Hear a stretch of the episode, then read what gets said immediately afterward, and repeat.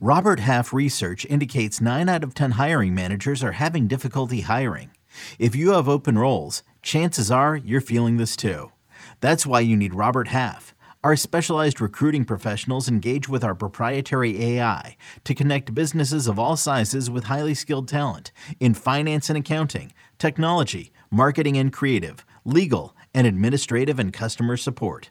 At Robert Half, we know talent. Visit RobertHalf.com today. Mother's Day is around the corner. Find the perfect gift for the mom in your life with a stunning piece of jewelry from Blue Nile. From timeless pearls to dazzling gemstones, Blue Nile has something she'll adore. Need it fast? Most items can ship overnight. Plus, enjoy guaranteed free shipping and returns. Don't miss our special Mother's Day deals. Save big on the season's most beautiful trends. For a limited time, get up to 50% off by going to Bluenile.com. That's Bluenile.com. How should you draft starting pitchers this season? Find out next on Fantasy Baseball Today in 5. Welcome into FBT in 5. Today is Tuesday, February 21st. I am Frank Stampfl, joined by Scott White.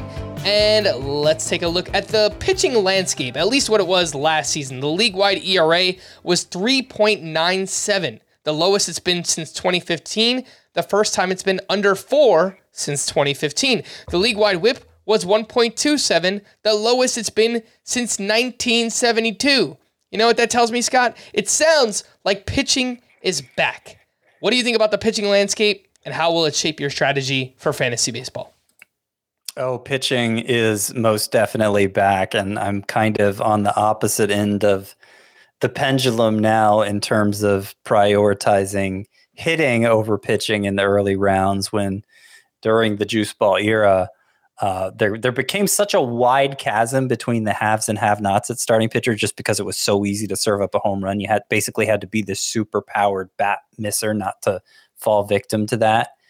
Uh, and, and, so that created a scarcity in the starting pitcher ranks that made it worth drafting them early, despite all the built in volatility. We're out of the juice ball era now. We're back to a more traditional um, distribution of of home runs. Granted, it's been so long since we've been there that a lot of people may not remember what came before. Uh, but there's a mid class at starting pitcher now, and it's a very big mid class.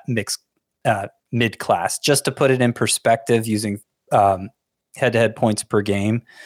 So in 2021, there were only 35 pitchers with 13 plus head-to-head points per game. Last year, it was 51 instead of 35. You want to go 16 points per game? In 2021, it was 13 pitchers. Last year, it was 24. That's a big increase in just a year's time. And 2021 wasn't even the height of the juice ball era. It's worth pointing out.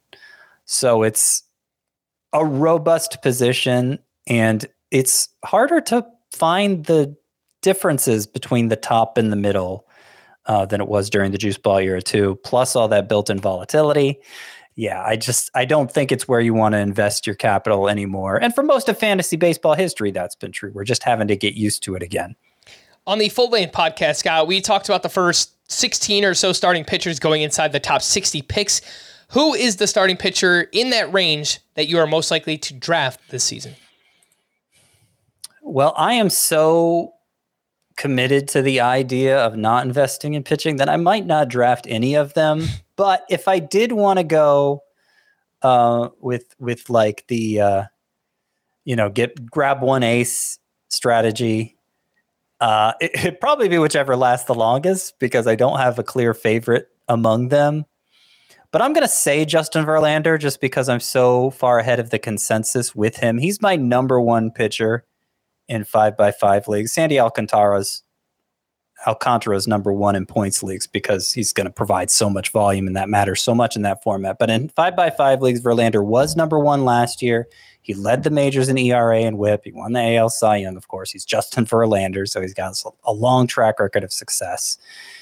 And I know he's going to give me the volume which is the main thing I want to know in an ace. That's what really separates them from a lot of those mid-tier up and comers is that they're going to give you the volume. Verlander's proven he can do that year after year. I see his 40 years of age as almost an asset in that regard rather than a detriment. All right, Scott. Well, sounds good to me. Let's go Mets because the one I'm most likely to draft is his teammate, Max Scherzer, who has an ADP yep. of 40.8. And I just don't really get it. I mean, unless people are just worried about the age, he turns 39 this year, or the injuries. He, you know, he hasn't thrown more than 100, he hasn't hit 180 innings since 2018, but it's not recurring arm injuries or anything like that. And the skills are still really, really good for Max Scherzer 2.29 ERA, 0.91 whip. 14.8% swinging strike rate. He averaged over six innings per start last season. So, in terms of just giving you those strikeouts and going over six innings per start, um, if you know Max Scherzer could stay relatively healthy once again, I think it's pretty likely that he's like the best starting pitcher in fantasy once again. So I really like the value that we're getting on Max Scherzer. All right, who is a starting pitcher going inside the top 60 picks in ADP that you are avoiding? Maybe even a bust this season. So I kind of want to say Dylan Cease here, but I, I, think more realistically, it's Jacob DeGrom. I, I don't see a scenario in which I draft Jacob DeGrom. He hasn't thrown even 100 innings in a season since what, 2018? Yeah. I mean, yeah, it's. And, and the thing is, I don't think it's just fluke occurrences. It's it's mostly arm related injuries, and it coincides with a big jump in velocity that he didn't need, frankly. He was already the best pitcher in baseball before his velocity jumped two to three miles per hour on his fastball. It's impressive what he's able to do when he's on the mound, but I think the last few years have shown that his body is just not able to withstand that kind of velocity for very long. And if you're only getting a reliever's amount of innings from uh, your number one starting pitcher, that's a big problem. I, I just don't think it's worth the risk. All right. For more extensive fantasy baseball coverage, listen to the Fantasy Baseball Today podcast on Spotify, Apple Podcasts, the Odyssey app, or anywhere else podcasts are found. Thanks for listening to Fantasy Baseball Today in 5, and we'll be back again tomorrow. Bye bye. Paramount Plus and the National Park Foundation present A Moment of Zen. Are you still listening? Good. Take a deep breath. You needed a break. This Earth Week, you can live stream seven national parks for seven days on Paramount Plus. So, yes, you can literally stream a stream. Paramount Plus, official streaming partner of the National Park Foundation.